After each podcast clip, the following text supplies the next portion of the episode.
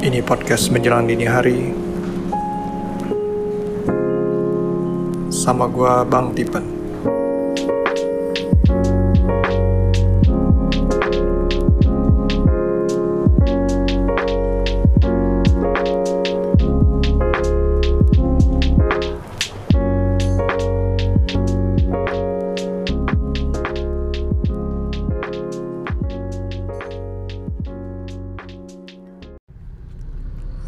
lagi semuanya.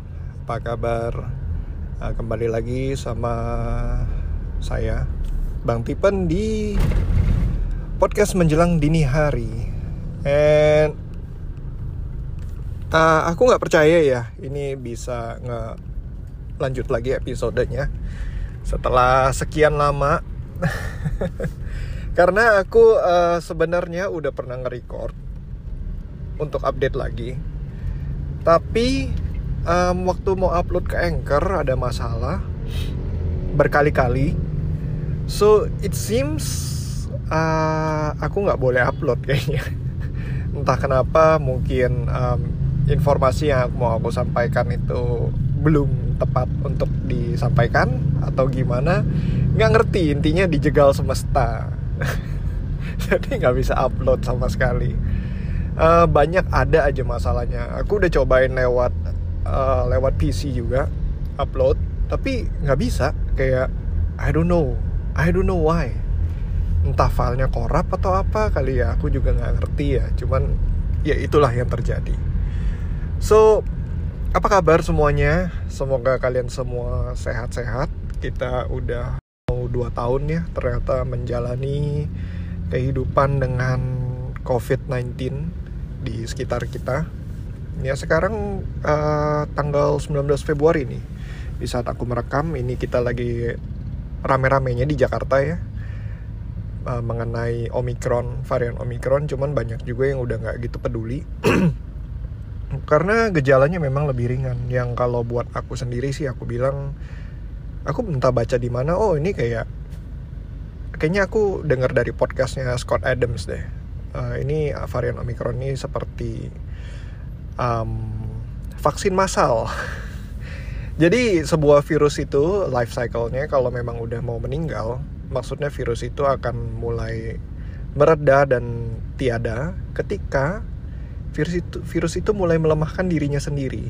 Seperti kasus di Omicron ini. Demi penyebaran yang cepat dia melemahkan dirinya sendiri. Nah, uh, itulah yang akan terjadi dan maksudnya menurut orang ini ya yang memang bukan seorang viral infection expert cuman um, aku dengerin waktu itu dan kupikir masuk logika masuk akal banget. Dia juga ya itu menyebar cepat tapi nggak nggak membahayakan. Jadinya nanti antibody udah terbentuk ada herd immunity basically.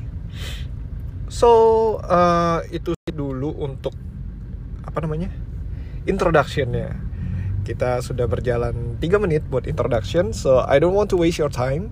Dan kita lanjut ke isinya ya dagingnya. Lain kali baru kita ngobrol lagi. Uh, jadi yang aku mau cerita hari ini tuh gini. Kita bakal ngomongin mengenai uh, peran ya. Setiap masing-masing dari kita tuh punya peran dalam hidup kita. Dan di setiap stages dalam hidup kita juga peran kita bisa berubah-berubah gitu. Misalnya kayak di umur um, SMA peran kamu sebagai apa? Dan kemudian nanti kalau kamu sudah dewasa mungkin peran kamu bisa berubah. Seperti kata Nikardila ya kalau nggak salah. Panggung ini eh, hidup ini adalah panggung sandiwara. Yang aku pikir dulu hanyalah seorang sebuah dramatisir tapi ternyata ya semakin menjalani semakin menyadari kalau memang benar gitu. Udah ada sutradaranya dan kita tinggal ngejalanin doang. Um, bukan berarti kita menerima nasib dan takdir begitu aja cuman kita bisa improv kita bisa improv. Cuman uh, seberapa hebat improvisasi kita yang akan menentukan peran kita nanti ke depannya seperti apa. Nah jadi ceritanya gini aku setup dulu ya. Jadi waktu aku kuliah itu aku punya seorang dosen. Dosen ini bukan seorang dosen yang yang yang benar-benar menentukan perubahan kuliah apa perubahan mindsetku atau apa gitu. Dia seorang dosen komputer grafis. Mata kuliah komputer grafis di tempat kuliahku. Aku graphic design ya DKV jadi dia seorang dosen mata kuliah komputer grafis it's not something yang gonna be mind changing atau enggak uh, mind blowing atau enggak merubah pola pikir kamu yang tiba-tiba merubah jalan hidup kamu tuh enggak. Dia biasa aja gitu. Hanya mengajarkan ya teknik-tekniknya. Ya mungkin bagi beberapa orang yang belum pernah berkenalan dengan komputer grafis akan mulai oh ternyata bisa bikin begini ya di komputer gitu. Mungkin ya. Cuman kalau kamu udah mengambil mata kuliah eh, mengambil jurusan DKV biasanya sih pasti udah terpapar dengan hal-hal berbau grafis gitu di di komputer. Jadi kayak udah bukan hal yang aneh gitu pada zamannya ya.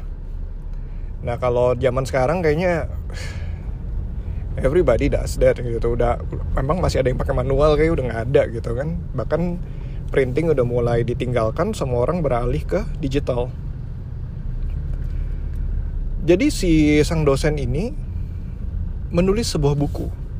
Menulis sebuah buku yang aku lupa judulnya kalau nggak salah buku branding atau buku layout yang buku yang pertama. Kalau nggak salah buku layout pertama. Lalu uh, dia susun bukunya dia terbitkan gitu. Dosen ini bukan orang yang jahat. Dosen ini orangnya ya baik tegas dan sebenarnya agak-agak gimana ya? Agak-agak kalau aku nggak salah inget deh agak-agak nyolot gitu. Cuman dia gimana ya kayak orangnya ya direct aja sih to the point aja gitu. Nggak nggak sugar coat segala macem gitu. Tapi orangnya ramah juga. Kalau emang kita ramah dia ramah. Kalau kita bener dia benar. Maksudnya bener itu kita absensinya lengkap datang nggak telat dia oke okay. dia baik sama kita. Tapi kalau kamu termasuk murid yang rada-rada rese gitu datang telat udah gitu absensinya bolong-bolong terus sok-sok deket sama dia nah itu bisa dihajar. Gitu. Bukan hajar secara fisik tapi kayak di diketusin lah gitu. Nah balik lagi soal bukunya beliau. Jadi bukunya di launching rilis. Dan shockingly gitu kan karena kita nggak pernah melihat isinya gitu. Aku ke Gramet aku ngecek layoutnya buat aku pribadi aku nggak terlalu pusing ya dengan masalah buku layout gitu karena menurutku kayak ya udahlah gitu kan. Yang penting mungkin kontennya cocok gitu bisa mengajarkan. Cuman ada seorang teman yang bilang layoutnya layoutnya parah ini. Buku layout kok buku layout tapi layoutnya parah gitu. Jelek banget layoutnya. Bikin pusing lah berantakan lah segala macam seorang teman yang disebut-sebut sebagai tensai kalau kata para wibu karena aku termasuk wibu ya. Tensai seorang genius di angkatanku. Jadi dia bilang ini aduh ini mah bukunya layoutnya parah katanya. Tapi bu ngajarin layout gimana sih? Nah aku bawa pesan itu di dalam benakku kan. Sampai aku pas lagi ngobrol sama Kajur almarhum Kajur yang udah meninggal. Dia juga orang yang legendaris di dunia desain grafis di Indonesia ya. Nama dia cukup terkenal. Jadi uh, aku cerita gitu kan. Iya si bapak itu pak dosen yang itu lagi rilis buku ya pak ya. Udah buka udah lihat belum? Oh iya saya udah saya tahu tuh tapi saya belum lihat lihat iya pak. Cuman kata si A kalau menurut si A tuh layoutnya parah pak katanya. Layoutnya parah banget. Kajurku cuma ketawa sambil ketawa kecil aja gitu ya. Dia bilang iya tapi dia bisa ngajar. Sekarang siapa yang mau ngajar kalau bukan dia Iya. Betul juga ya kalau dipikir-pikir ya. Iya betul juga loh. Jadi Kita udah ke Bab kedua nih. Memang kita semua punya peran masing-masing ya kalau dipikir-pikir. Aku jadi inget sama dosenku yang satu lagi. Seorang praktisi. Mungkin dia punya agency dia mungkin juga uh, idenya bagus mungkin ya. Dan nggak ngerti juga tujuannya apa. Dia mau ngajar dia ngajar sama kita. Ngajar advertising sih gitu. Mungkin dan dia pasti punya agensi sendiri gitu.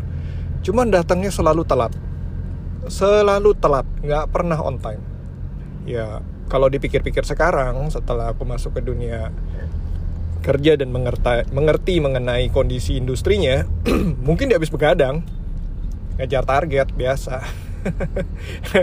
agency life itu namanya, agency life. So dia selalu telat kalau datang ngajar, nggak pernah on time. Paling cepat itu telat setengah jam. Paling lama tuh pernah kita mata kuliah satu mata kuliah itu biasa satu satu SKS kan satu jam ya jadi satu mata kuliah dapat dua SKS pelajaran dia dua SKS jadi dia pernah telat satu jam 30 menit. Datang cuma setengah jam hahaha hihihi pulang. Sebagai mahasiswa kita nggak dapat apa-apa jujur aja. Pada saat itu. Um, rugi ya rugi.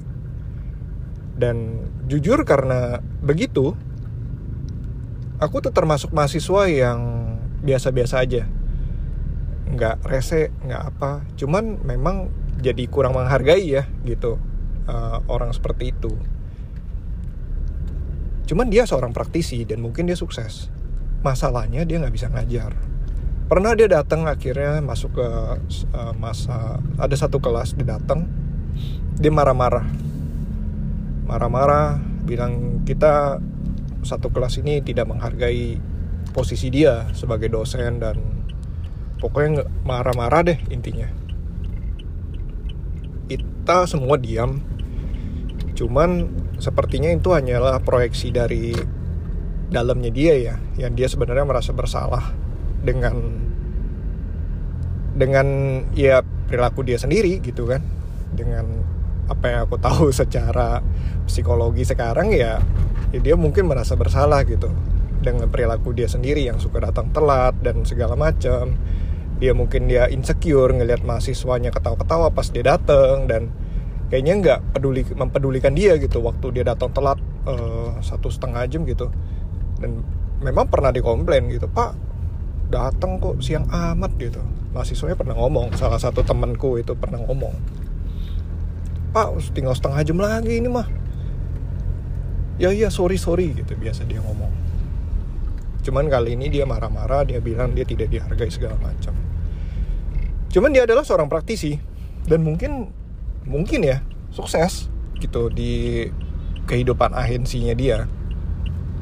Aku sendiri nggak pernah cari nama dia di mana sih karena memang gimana ya tidak berkesan untuk ingin mencari tahu lebih lanjut gitu. Dia juga nggak pernah menceritakan perjalanannya dia menceritakan mengenai kehidupan dia, achievementnya dia, dia nggak pernah menceritakan, nggak pernah sharing mengenai studi kasus gitu ya nggak pernah sama sekali.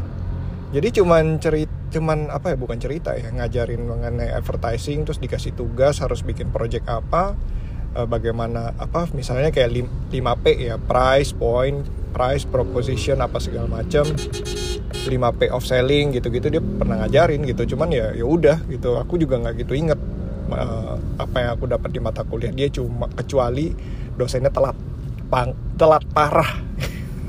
Itu aja uh, dari situ aku dengar dari almarhum kajurku jadi oh iya juga ya. Kita tuh punya masing-masing punya role dalam hidup kita. Ada seorang guru yang mungkin secara praktek kurang baik gitu tapi dia bisa mengajar dan dia mentreat muridnya dengan baik gitu. Dia datang selalu on time dia menunggu muridnya dia menyusun silabusnya dia punya rencana dan um, belajarnya apa aja langkah-langkahnya dia susun dengan baik hingga nanti mahasiswanya udah mengerti dan bisa mempraktekannya dalam kehidupan pekerjaannya dia. Dan setelah itu kan mereka tinggal eksplorasi sendiri gitu. Balik lagi pengalaman itu ke ke kelihayan kita itu nanti akan dipakai di ketahuan waktu di dunia kerja gitu. Karena waktu kuliah bisa aja idealis kita bikin begini bikin begitu dosen tuh sangat baik biasanya. Nggak terlalu pusing oh ya udah gitu. Nggak nggak terlalu kritis lah gitu. Mau kalian mau bikin seperti apa ya udah.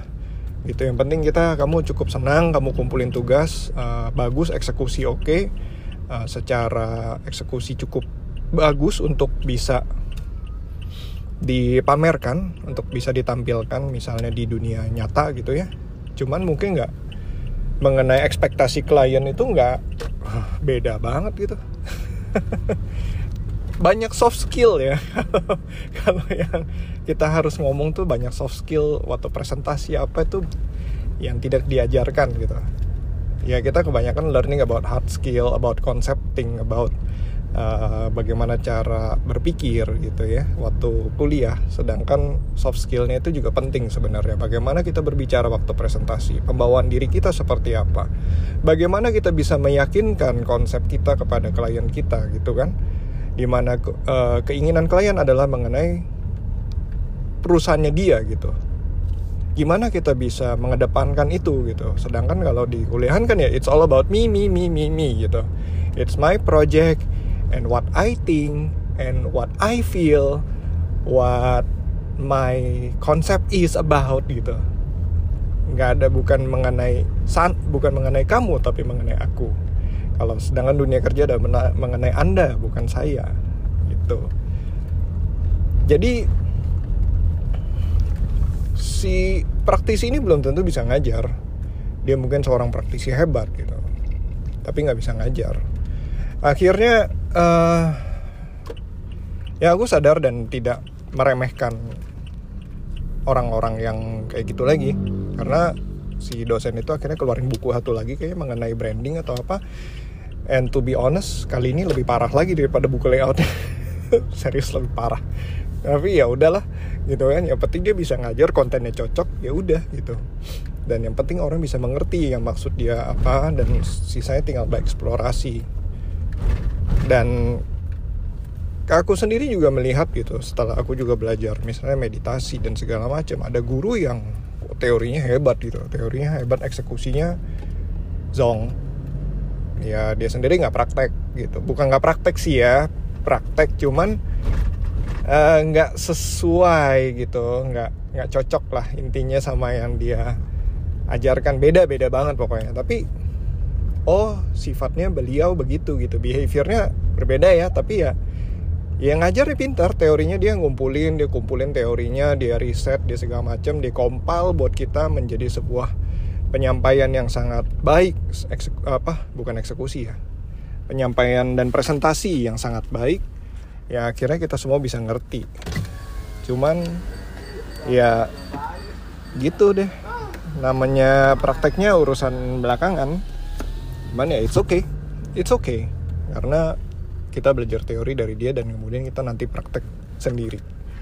Dan di sana kita baru belajar untuk uh, menjadi praktisi atau mungkin merasa mau, jadi guru nantinya itu nanti pilihan masing-masing.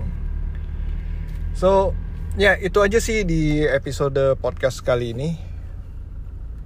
Jadi kesimpulannya kita semua punya peran yang kita mainkan uh, berbeda-beda tanpa perlu saling mengecilkan satu sama lain karena memang beda ya ada seorang guru ada seorang praktisi ada seorang praktisi dan menjadi seorang guru itu lebih baik lagi gitu. Cuman tentunya itu kayak diamond ya kelasnya itu levelnya udah level diamond gitu. Nggak bisa sembarangan kita kita main begitu apa kita cari gitu. Nggak gampang itu susah sekali gitu. Ya bagi yang mau cari saya bisa di Twitter kayak biasa. Kalau misalnya mau di Instagram juga boleh di Bang Tipen gitu. Oke okay, thank you and thank you for listening. Thank you for your time. And good luck and bye bye Hey podcast listener, thank you for listening and thank you for giving me your attention. Kalau mau reach gue bisa di Twitter at Bang Tipen atau di Instagram juga bisa di at podcastmdh uh, kalian bisa dengerin podcast gue sebenarnya di berbagai platform ya um, Castbox uh, Overcast, Apple Podcast, Google Podcast. Cuman Spotify ini yang belum masuk. Uh, gue juga pindah ke pindah hosting ke Anchor, jadi harusnya sebentar lagi masuk ke Spotify. I'll let you know. Kalau menurut lu podcast gue itu menarik dan bisa di share, tolong bantu gue untuk uh, menyebarluaskan podcast gue ini. Tolong di share ke teman-teman dan keluarga. Uh, it will be very helpful dan selalu jangan lupa subscribe, uh, follow, tinggalin rating dan comments. Uh, kirim pesan apa aja, um, topik yang mau gue bahas, atau pertanyaan, atau kritik dan saran. Silakan kirim aja bisa ke email juga bisa. Oh ya email di menjelang dini hari at outlook.com. Oke, okay? atau di social media DM aja langsung. Alright, sekali lagi, thank you, bye bye.